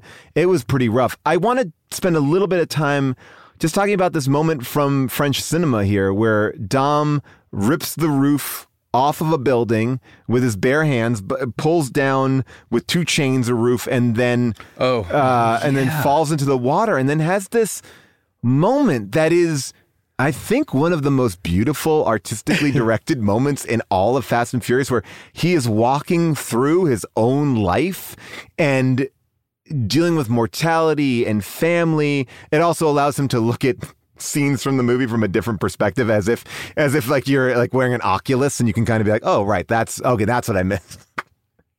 but like that sequence was pretty shocking to me like that that was in this well, movie it's the first time you know, it's really kind of like a near death experience for Dom, obviously. You know, um, he's he, it's set up that he is essentially sacrificing himself so that the others can live. He tells Letty to tell his son that he loves him or he never gave up. uh, Whatever he tells Letty, like final words for his son, and then he pulls this roof down. He falls into the water, and it's like him dying, sinking to the bottom and dying. But what's interesting is that it does this th- the first time in any of these movies, Dom realizes he was wrong Right. because when he ah. has these visions, he realizes he was wrong. Yeah. he he He got it didn't know- wrong. he got it Yeah. wrong, and it's the first time in in any Fast and Furious movie where Dom is wrong, and not only is he wrong, but he betrayed family. Right. He betrayed his brother. He took away from his brother the only thing that for Toretto's matter, which is family, mm-hmm. because because his Which, brother by the way, out can I just say one thing, Jason? Because yes to all of this, but it's so funny to me that they keep on saying in these movies, like, the worst thing you could do to a Toretto is, is take away their family. Yeah. It's like that's the, that's the worst thing you could do to anyone. Yeah. That's By the way, all these just- fa- and all the Torettos dads aren't unique in this regard. they're not Everyone like we'd. I is think we'd all be fond. upset Yeah. if. Our Well, there is families a line. taken There away. is a line, June. I wanted to break that down. This line that that uh, that uh, Mia says. She's like, Mia says to Letty, "Dom is my brother, but you'll always Always be my, my sister." sister. Like, Yeah. what does that mean? like, It's meaningless, essentially. yeah it truly is. But jason to go back to what you're saying it, it was the movie was different in that sense. To see dom in a vulnerable state of not Yes. knowing and having misread a situation it actually made me think about the younger dom and how like his father did not think he was strong enough to handle that information hmm. His father did not assumed that he was too weak, really, mm-hmm. I to think handle it. Well, the way they frame it in the movie is slightly different, which is his father believed in Dom so much to be the good one that he wanted to keep Dom pure. Like that Dom was going to be like the al- he was the ch- Dom was the chosen one. And that Jacob was the oh, not the Oh, see- runt, but the little brother who who knew like who who the dad kind of was like you have to help me throw this fight. We we can't tell Dom because because he's too good. oh, because see, Dom's whole I read it as is like radical Dom's good. too. Dom is too attached to his father and to the Interesting. lore of his father. I think that's in there too. Yeah, he can't handle this reality. and it right. made him seem to me so um well, I think it broadened his character and was actually like, oh wow, this is a different um this is a different Toretto where we're now seeing that his his whole sense of his own masculinity is based on a lie. Yeah, and Yeah. Jacob keeping this secret all of these years, you would think like this whole conflict and this whole um, this whole uh, sort of splinter in their family could be solved with one conversation. But John Cena is also protecting Dom, not only keeping his the word he gave to his dad, but he also is protecting him from thinking of his father in this in this other way. So Yeah. it is Yeah. a, a, a well written, uh, uh, you know, sort of uh, conflict that they put together there. It's got juice. You know, there's Yeah. something to, you know, without it being, you know, because I was a little bit nervous when they announced that, like, oh, John Cena is going to be his brother, his long lost brother. And I was like, ooh, I don't know. That seems a little bit like that could be dicey. But I really liked it because it really serviced something that has really not been attended to in these movies, which is that in all of these movies, Dom is absolutely unquestionably always on the right side of every decision. He is always m- the moral compass of every choice, and he's never questioned. And in this instance, he really is found to be wrong. Yeah. His his his his his understanding of the situation was wrong, and his his inability to question it in into adulthood also wrong. And he really has to like have a have like a really come low moment. But what's interesting and what's so interesting and what we talked about on the podcast before about how Dominic Toretto can never lose a fight, you know, how uh, Vin Diesel won't let him lose a fight, won't let him everything he has to win everything. He never apologizes. He hmm. never says I'm ah. sorry, You're right. Mm-hmm. which is crazy. You're right. Like the moment where he acknowledges it to Jacob is to say something like he's I, I don't I don't think I wrote it down, but he says something like maybe I had it wrong or maybe you maybe you took maybe you knew too much. I can't he phrases something in a way that is like I think I understand what happened now, but he doesn't ever say I'm sorry that I basically humiliated you in a car race and banished you from family. Yeah. You know, like I took away the thing that that we all valued, which was family. I loved the sequence. So I loved the sequence where I, it's I, it's the Edinburgh one, right? Where the, the it's the long convoy, Yeah. right? And and Dom, it's the one where you're talking about Adam earlier, where they're jumping across roof uh, car, moving Yes. car and bus roofs. Yes. they're jump again. Something you cannot do. You can't jump from a car that's moving 30 miles an hour to a car that's going the other direction at 20 miles an hour, land on your feet and just continue like Frogger style. Continue fighting. Continue to, mm-hmm. to jump and fight. Yeah, right? Again, the laws of physics don't apply to these characters, which Tyrese appropriately calls out and should be saying, do the laws of physics not apply to us? Yeah. Are we human? What's happening? Anyway, so Dom gets into the the the uh, John Cena's character and the German his German Willem Dafoe Jr. Um, character are in a a transport that is like t- I don't know two semi truck Huge. trucks in length. It's like a mini railroad uh, thing, and you've seen it in the trailer. It goes upside, it goes vertical at one point. Anyway. They use the magnets, they go vertical. Dom somehow ends up inside this truck as it's tumbling over and over and over again. He is, again, the thing is tumbling over and over and over again. He is able to walk through it. Yep. Walking on wall, ceiling, floor, wall, ceiling. He's walking through it so much so that it falls down like a mountain or something, then lands, and uh, just as he's getting into the driver's seat, and he drives it away. That's right. that happens. It is insanity. It's so he would be double dead. just, but but hold on and just say, and then manages to escape that same truck that's been hit by two missiles Yes. by jumping out of it as it careens off a cliff, but also not being any bit affected by the amount of heat because that thing is con- is a giant fireball on wheels at that point. I mean, it and is he lands like in a superhero pose. Yes. he lands like in a Black a Widow full-on style, Yeah, like Black fist Widow. to floor. superhero yeah. pose. And how does the drone that it's revealed that Charlize is is flying, so she doesn't have to leave the the Yeah. studio where they're shooting? how, how did they end up downing that? Was that through car He trickery uses- as well? I forget. Yes, he uses the tail and the rear end of the long convoy There thing that go. he's driving to he positions it so that the missiles hit and the and it forces the truck to, the truck's tail to spin around and smack the drone that's firing missiles. That's right. And it all blows up and he is completely without a scratch unharmed. I mean, a lot, lot, uh, a, a lot of stuff going he on. He fights By the way- like 60 guys at once. Vin Diesel at one point fights like 60 guys Yeah, in, at once. in the Yeah. "Tell him I love him" scene, right, with yes. the chains. Yeah, Yeah. There's a moment though in this movie, this is how much action it has, that it goes completely silent. Uh, as like mo- like there's a giant sequence where Vin is running up the side of that truck to get into it, and it's just silent. It's a sort of like Yeah. almost like background montage. It's like, oh yeah, yeah, this is not even this giant set piece, which most people would like pull out. It's like this is nothing. You don't even need to see Yeah. the truck flipping and him jumping in. It was like this is just like. Meanwhile, it's a weird thing. I've never seen a movie take such a giant action set piece and treat it like yeah, yeah, yeah, yeah, yeah, and that's going on too. Uh, yeah. it's Was crazy. there like narration over some voiceover over? No voiceover. Oh, was- It was just dead silent with music, and we, that's when the space thing is going on. There's a million That's things right. going on. That's right. And the only thing I thought about in that sequence a lot, uh, again, this is me in the punching, and I wanted to get your thoughts on it.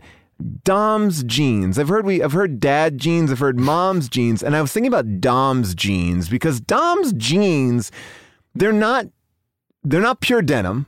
Right, because they're a little, they're a little, they're not like, they're not that that that kind of color, but they're also not like faded. They're not like like gotta look whitewash. this They're kind of this weird retro jean. I was looking at, it, I was like, where does John? They Dom- also taper at the bottom weirdly. those Like they're also like they're- Yeah. I don't know if they're tucked into his boots, but you they don't they don't come over his boots. They they end at the top of his boots. Yeah, so for sure. That's an interesting So he's going to well. a tailor with his jeans. I mean, he's eight feet tall, so he's got to go to a tailor, obviously, because the jeans. Well, he's got to go to the tailor anyway so that they can remove all his sleeves. Yeah.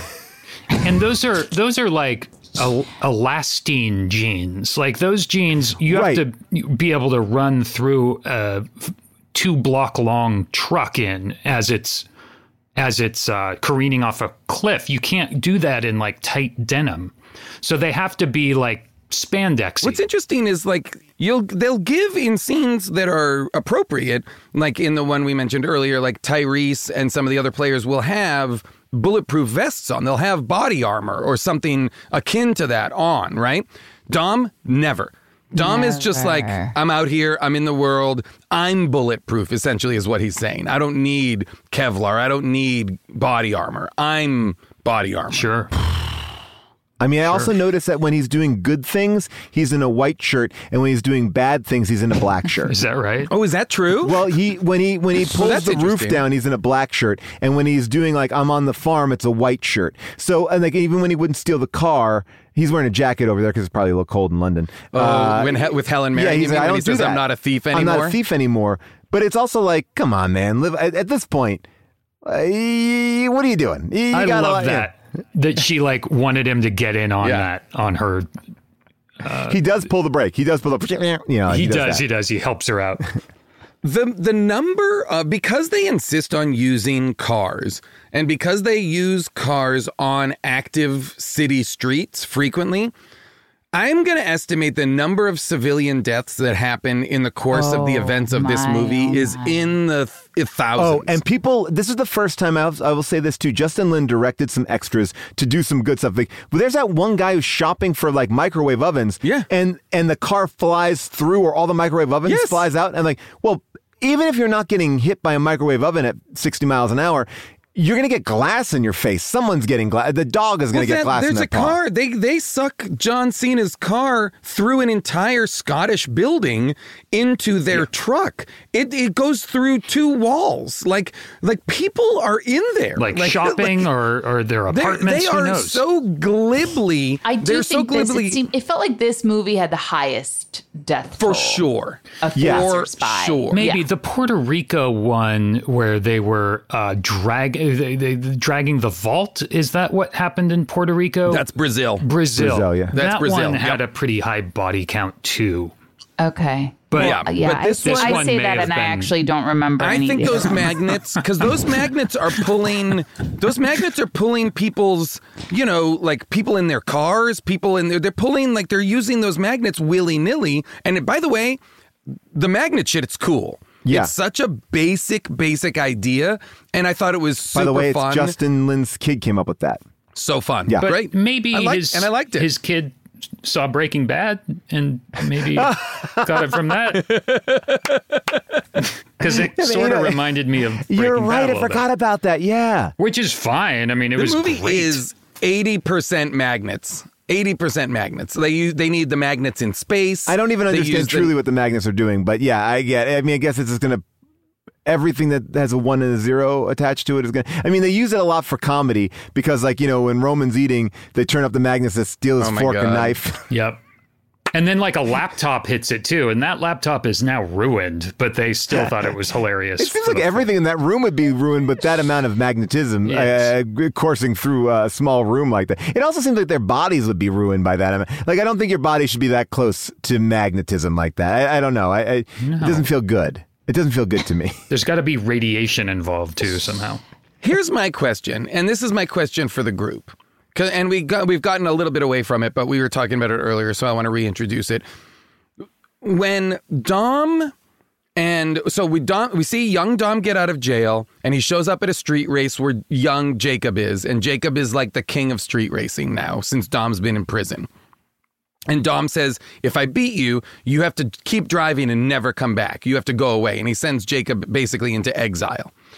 Mia is basically like, you know, I kept in touch with him a little bit. Like, is Dom forcing Mia to choose sides? It like, seems is so. I'm so glad you brought that up. Wait, I don't I remember I feel this. like Yeah, I do. Yeah. So what do you, June? I'm curious because I feel like th- they've never mentioned it before or anything like that. But in my mind, Dom is like forcing Mia to shut out Jacob. So and that when- is heartbreaking. It is, and it felt like um, that last moment where she goes over and hugs Jacob. It felt like she was being released from like a transparent cube, you know, that she had been kept away from him, and that like Scientology style, he Dom had Ah. had told her it's it's him or me. yeah. Wait, so June, I was think what very you're saying- I think what we're kind of coming to here in a very like organic way is like Vin is emotionally abusive character. He doesn't apologize. He keeps family apart, but yet he pro- pro- like projects this image of being perfect, but yet he is not. Well, he demands he demands that everybody follow his morality. You know, well, as, and Jason, did you is- just say this though? Because it felt like Mia doesn't. She wasn't carrying the baggage of like this idea that that um that Jacob killed her father. right. Oh, I would yeah. I don't imagine know if she even believed it. Maybe different dads, different moms, different dads. Or Dom maybe never told her that Jacob was Yeah. complicit in the murder, or complicit in the death. He might have uh, let her live a life where she didn't know that and just assumed Jacob had disappeared. I don't know. That I don't know. They, oh. you know, he might never have said that. Right. He might. But meanwhile, Jacob was probably hanging out with Mia during the time that Dom was in jail. So, like, Yes, he because so- we because they're both at the car. And don't you think that if they've kept in touch from time to time, like Jacob would be like, "Yeah, you're, you know, Dom did tell me to get the fuck out of here." I don't know, but it uh, like what I I do because here's the thing that I keep coming back to in these movies, and having just watched them all, it's true. Like the Dom Mia brother sister relationship never makes sense. Never. Like they do not seem like they are brother and sister. They seem like they're they're part of the same group, and they seem like Crew. they've been together Yeah. since since they were young. I understand all of that. They do not seem like brother and I sister. had so- forgotten that they were brother and sister until yeah, this and movie. so the the Dom Jacob dynamic I totally understood, but when you factor in there's a, a third sibling here and you're barely giving it any weight. Yep. You know, But- she Seems does. like It is- Letty's more of a sister to Dom. Yeah, because they don't kiss, do they? Do they ever No, kiss Letty not and in this Dom? movie. Very No. rarely. no, Very they have in the past, but it's they theirs is a very chastely represented relationship. I know. I was a little bit weirded out because I couldn't quite tell if like Letty was not into this life they were leading, and I think June, you kind of hit the nail on the head. Wait, you couldn't tell? She wasn't into it. okay, yeah, all She says specifically, "We don't hide." Well, but She's like pissed. but I, I, I, and I yeah. hate your son. Well, she has that line where she says, "I just remembered who I was, um, and then our whole lives changed." Basically, right. She because remember Right, she had right. amnesia. Right. Don't let's not forget. I did she forget. Just, I did forget. She just had amnesia. Yeah. And so just when she remembered who she was, came back into the fold, they basically stopped doing adventures, and he has a son now. I mean, it's pretty wild. Did shit. she I mean, just this come is- back into the fold in the last movie? Or the one movie before? prior. Okay, Two okay. The movie yeah. prior, she is like, "Oh, Letty's back." And she was a bad guy. She was the bad guy. she That's was on Deckard's brothers. She was on Statham's brothers team. The other Ew, Decker. the other That's Shaw. right. The, uh, Shaw. The, sorry, sorry. The other Shaw. Sorry. Did yes. that? I mean- did the other Shaw die? Did they kill him? No, he's alive still too. He's He's, in a little prison. fucked up. Owen, I think- is it Owen? Owen Owen's Shaw? in prison. I think he's in He prison, was and a the sister. good bad guy too.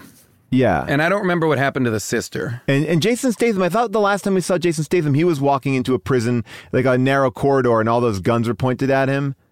But he's out now, as we see in the post. Wait, credits. is that the end of Hobbs and Shaw? You mean? Oh, they put him in jail in the end. Oh no, that was the bad guy in Hobbs and Shaw, right? But they put Idris Elba in that prison. I believe so. Okay, the yes. walk, yeah, yeah. Okay, so yeah, when we see, uh, you know, basically, you know, Justice for Han, we get to see a snippet of what that's going to look like in the next movie, which is Han shows up to Jason Statham's house, and Jason Statham is like chasing down someone for a micro uh, uh, with a, a mini hard drive, uh, but beating. I mean, the best reveal of all time. Jason, you you missed the great thing, Adam. Jason Statham is uh, punching a boxing bag. We don't know it's Statham Yeah, at first. It's a up. guy in like a, a hood, like punching a punching and you bag. think, okay, oh, who's this villain that's training to like defeat the the crew? Pop, pop, pop, pop, pop. He's beating up baby. Then he takes off his hood, reveals it's Jason Statham. You're like, oh my god, I thought he couldn't contractually be in this because they all hate each other. And you're excited, and he drinks a, a bit of water, and then all of a sudden you hear like, and you're like, what? And you realize that the uh, the punching bag actually has a human being in it, and that's how Jason Statham gets his workout done. my He puts uh, so he Adam, the punching bag, like, I don't know, does he unzip himself or does Statham Jason unzip does. him? Statham Yeah, does. yeah. Okay. Yeah, it's pretty and wild. who's in there? Just Unknown. a Just a random guy. guy. Yeah. Just a guy. Okay. Oh my Unknown. god! I just wanted to make sure that we weren't supposed to recognize. No, and then he's like. I got, Okay. I got the micro hard drive here. It Everything's on is little. weird though that that guy doesn't make a peep until Yes. he's like unzipped. Yeah, well, that he probably he's knocked out. yeah, oh yeah. and then oh. and then knock, knock, knock on the door. The door opens, and who is it? It's Han eating out of a bag of chips, and he sees Shaw blackout. That's all we get to see. And Statham, I will say, and Statham looks shocked and scared or nervous Uh-huh. yeah, or he's like, oh, he, like he had no idea. No, that was an know? odd choice too because Statham is a guy who kills so many people that for him to like he's having like a Bucky Winter Soldier moment of like, oh my god, my past is coming to haunt me. But he never seems to be that upset about like. Like I almost wanted it. I almost wanted the end of the movie to be like, "Oh shit, Han's here," and he goes to throw a punch, and Han goes to throw a punch, and then the the punches hit Oh, together like. Rocky, and it's like boom, coming, you know, like Amazing. But I mean, I don't want them to fight because I want them to get on with each other. But it seems like the way that they brought Han back and the way that Jason Statham's in the franchise, they're going to become fast friends. Like I think they're all going to Fast and, understand. Fu- Fast and Furious friends. yeah, Is that the next movie? Is that they're? Uh, th- I mean, have they shot it or are they shooting there's it now? two more, ten and eleven, all just uh, directed by Justin Lin. He's going to finish out this. 11 film series and they're and they're building i think to this final this is all i guess what i would say about this is we know that Cipher's alive, so that's a big thing. But it didn't end on the cliffhanger that I thought it was going to end on because it feels like we got two more movies to lead into. I felt like it was going to be like a trilogy here. It doesn't feel like it's ending on a Yeah. trilogy note. It felt pretty f- finite. It Well, the like- thing that we, Mr. Nobody is still missing. Got it. So there, that that's left out there. Charlize uh, Cipher is still out there, and I believe is the most compelling villain the series has. Absolutely. you know, ever established. she's you know, so like I think I think she is the most capable and the most. I- impressive in terms of like scale, scope, vision. Like she is like a super villain Yeah. versus everybody else. Like when it comes down to it in this movie, like the Vin Diesel, John Cena, like petulant brother fight that's at the center of this movie where they they they have an argument like teenagers in front of like John Cena's whole military. Like they storm in and they're like, "Dad liked you better. He did. Dad didn't want you to." And they like they have like a whiny brother fight, which was hilarious. But all the other villains have like personal agendas, and Charlize is like a big world brain thinker. Yes. And that's where that's where I hope this goes. I hope that this turns into something where because I would love a movie where because I think both of the movies that Charlize has been in so far, she has expertly done an incredible amount of incredible work in very short spurts. Yeah, you want you know more she's of her. basically only on the plane in the last one, and she's basically only in the box in this one. Um, very small presence, but I would love a I would love Charlize driving. I would love Charlize in it. you know she can. In it more, Yeah, you know, I mean, like that. yeah. That would be Agreed. exciting I mean, to me. I, I also want to see all of it. I want to see Dom reach that level of like acting too. With that one moment I love. I'm going to turn down my mic volume here. Where he goes, "I showed you mercy." Like that one moment yeah. was pre- pretty. That uh, was intense. crazy. It was a real like. It was. Like a very Pacino esque move. It was like we're going toe to toe here, and it's like I'm gonna, I'm bringing it up. Yeah. uh, that was amazing. But Um, they had to turn down his mic too. now that we've gotten a brother, like i who else do you want to see enter this world? The two moms. I think so. or or like the dad is still alive. Dad, Mr. Yeah, Nobody uh, somehow yeah. also saved the dad. Well, the dad having to kill himself. I mean, the dad again. There, we anything can happen. Uh, well, just Or Mr. Gis- Nobody is the dad. Whoa. Kurt Plastic Russell is their surgery. dad. I like plastic surgery. Uh, Giselle is primed for a comeback. Yeah. She is so primed for a comeback. I felt But like I they will were say that it. I, th- I will say that they've done such a good job making Giselle the heartbreak of Han's story is the loss of Giselle. Yeah. So to have her come back, that would be interesting. I would do- I would like that if they were going to then spin Giselle and Han off into something else. I love it, like a Bonnie and something. If there Clyde. was- like a, yeah, you know, because I loved her character. I loved Giselle. I thought that was an incredible character. And I'm, but it's so inextricably woven into like Han's story that I almost feel like in, to introduce it, just be have her back would be great. But I would then want there to be a spin off movie that is Han and Giselle adventures. Oh, I or- would or watch wha- whatever. the two of them in like a globe-trotting, sexy spy thriller. That would be so fun. By the way, I'm in Spy Racers, the Fast and Furious cartoon. Just FYI. Uh, Whoa. Yeah, no big deal. Uh, it's That's on Netflix. cool. That's yeah. great. I play a government What do you agent. play? Uh, I was a government agent in one of them. Uh, so there's Ooh, four seasons awesome. uh, on Netflix. Yeah, there's four seasons. Really? I've Yeah. never even. Is it like Dom and, and the whole gang are in it? It's more like uh, it's more like the kids. It's like Fast and Furious kids. So it's like Muppet Babies yeah, for Fast say, and like Furious. massive- yeah, it's like it's uh yeah, it's uh it's called Spy Oh, that's Racers. awesome. And uh, I'm a I'm a I'm a colonel on a military base. Um, I want to. love I, know that. we have to we have to get going here, but I'm gonna just quickly. Uh, obviously, we had an opinion about this film. But there are people out there with a different opinion. It is now time for second opinions.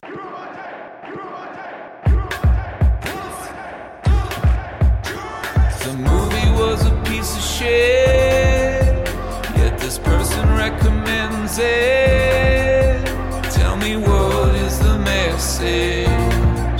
Maybe that art is subjective. I need a second opinion. And these simply are the best opinions we could find. Nate Kiley did an amazing job here, but these are uh, 10 star reviews from IMDb, and I'm just going to rock them out here.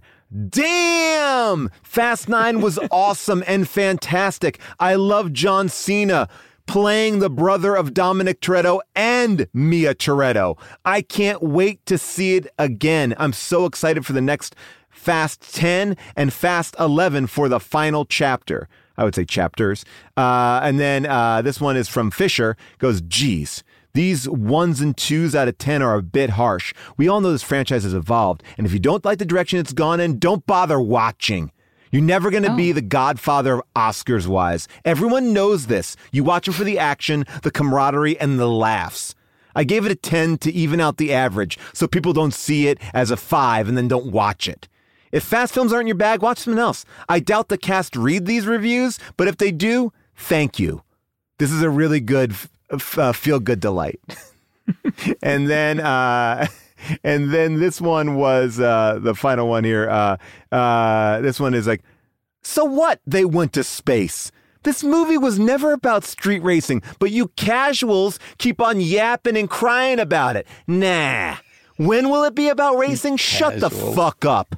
Limited casual fans. They use cars to do the heist, and even Brian said to Dom in the first movie they couldn't make that kind of money just by doing street racing. But haters gonna hate. No matter how many movies they made, I'll always be excited for the new movie because this movie isn't about thinking.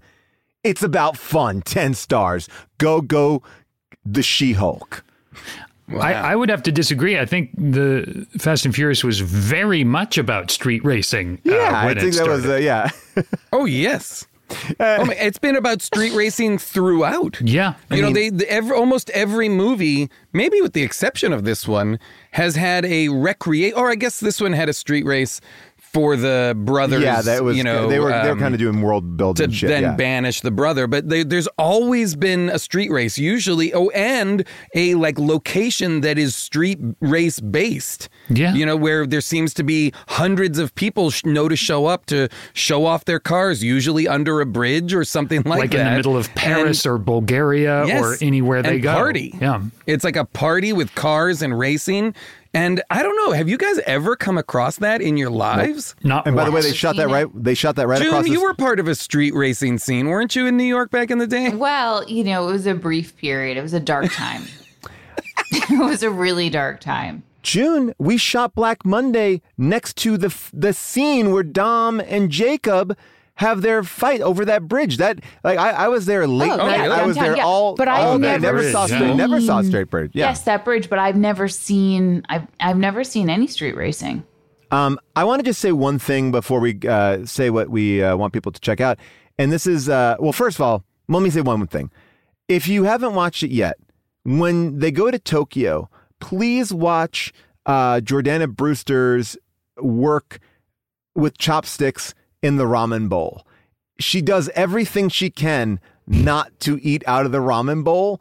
I was so enamored with the movement. It's like I guess in uh, Two and a Half Men, they would always eat pizza with like a knife and fork, and there's there's weird stuff. They're watching her with the ramen bowl. Like June and I screamed because when she finally did eat a shrimp, a shrimp, uh, it was it was it was like you it was you were on the edge of your seat. When is she going to eat something here? It was really uh, really well done. So watch the ramen bowl if you've not watched it yet. Do you think it was because she didn't want to have to keep eating all night while they shot the scene, Yes. or she was Absolutely. just Oh, avoid? yeah. yeah. Yeah. I feel like it's like who wants to eat broth all night? Like All night, yeah, you know? ramen. I was also ramen. just like, can we let these two women sit down with like a beer? Yeah. Like, why do we have to have them sitting down with these giant bowls? Black Widow did it. Black Widow, they just drank some beers in a like a roadside cafe. Like you, you need that. You need those moments. Um, would we recommend this movie? Any? Uh, I mean, I, I feel like across the board we're saying yes, right? I mean, but Yeah. uh, I don't want to speak put. Oh yeah. Absolutely. One hundred percent. A, bla- a blast. Oh, and and a much needed fun summer blockbuster. Yeah. This has like the this has the feel of a spectacle laced blockbuster. And and I thought they eh, I really enjoyed it. love Again, like having watched them all just recently, there are some there are some duds in there. There's some duds along the way and they really have in the last this last batch really found a way to tell these stories in inventive, practical ways. There's a lot of practical stuff in here. There's obviously a ton of CGI as well, and it doesn't make sense, but there's a lot of fun practical effects that look great, and it's a blast to watch. Uh, so, I yeah, absolutely, I recommend it. All right, uh, Adam. Anything you want to tell people to uh, check out while we're here? I'm jumping into uh, how did this get made? Coming up, uh, um, uh, F9, the Fast Saga. Uh, we're going to be talking about that. And where uh, can people get that? You just go to any any podcast app, really. Apple All right, great. Podcasts. What's a what's a podcast? Oh, How do boy. I get that? Oh. Is that that's on the internet? Well, I don't. We'll put some. We'll put some notes in the show notes. We'll put the how to get it on the show yeah, notes. We'll do- where and how and all that stuff. Uh, you Yeah, can, that'd you be can great. Find it there in the in the notes, and I'm just really excited uh, to do it. I've been doing these uh, for a few years now, jumping in with uh, Paul, June, and Jason. Talk about the Fast and Furious movies. Can't wait. That's exciting. That's a great opportunity for you, Adam. Thank Yeah, you. really, yeah, really I'm, exciting. I'm Really excited. fun. like I said. I'm excited. I'll, I'll be honest. I'm excited to check it out. Oh, I great. love podcasts. Yeah, yeah, yeah. And I it's love really Fast good. and Furious movies too. Yeah, we talk about Fast and Furious movies. That's great. I love those movies and I love podcasts, so I can't wait to check out this app. Cool. Um, Any podcast app, uh, you find it anywhere. anywhere, subscribe and like. yeah, hit the hit the subscribe button. All right, great. June, anything you want to mention? Um, I uh yes, everyone check out uh the deep dive, which is a new podcast I'm hosting with Jessica St. Clair. Um we do not talk about movies. and I'll leave it at that. Uh, but I would say that I would say that there's you know there's a, a lot of talk about family and uh, the emotional depths. That's I mean, yeah, you know, a lot of uh, a lot And of you Toretto. guys are also covering all of the Fast and Furious movies from a family perspective, right? yes, it's woven in. It's woven in. It's indirect. yeah. And Jason, anything? Uh, Steve Conrad, who created one of my favorite recent shows, Patriot, and also Perpetual Grace Limited, has a new stop motion animation show coming out on the 22nd called Ultra City Smiths that I have a small uh, part that I do a voice in. Um, and then, uh, as always, I'll I'll recommend Invincible to everybody, the uh, animation show on Amazon uh, based on the Robert Kirkman comic book that I think is fantastic. I've heard that's terrific. It's really, really great. You can always check out Black Monday, which is ending its season right now. Uh, you can go back and binge them all. You can go uh, download Showtime. I think you have a seven days for free. You could probably watch every every episode of the first three seasons in one whole chunk if you wanted to do it in over seven days. I think you could. Uh, and uh, also to check out what's going on over at Twitch at twitch.tv slash friendzone. It's just a streaming video thing, and me and Huebel host a show, and we have cooking shows, and we have music shows, and me and Pally do a show, and Jason pops on there uh, from time to time. It's a blast. And make sure you check out our Discords. Uh, you can go to discord.gg slash Paul Scheer or discord.gg slash HDTGM for a lot of fun stuff there. A big thank you to Avril Halley for doing all of our uh, movie picking, Nate Kiley for doing all of our uh, uh, amazing research. But uh, uh, thanks to our super producer, Cody Fisher, our, our engineer, Devin Bryant, our MVP, Molly Reynolds, our, our MVP squared, July Diaz, and everybody who helps put the show together over at Earwolf. We couldn't do it without you, and we couldn't do it without the amazing artwork that we get from Zach McAleese, a, aka the ghost of Craig T. Nelson on Instagram, and also Kyle Waldron. So you can check that out on all of our social platforms. Uh, keep the conversation going by jumping into our mini episodes, and you can always give us a call about your life or about this movie at 619 P A U L A S K. That's 619 Paul Ask. That's a lot of information, but I know you can handle it. We'll see you next week for a mini episode. You can talk to us all about Fast Nine. Uh, um, there's more to say, I'm sure. Uh, so, without any further ado, see you all next week. Bye for now.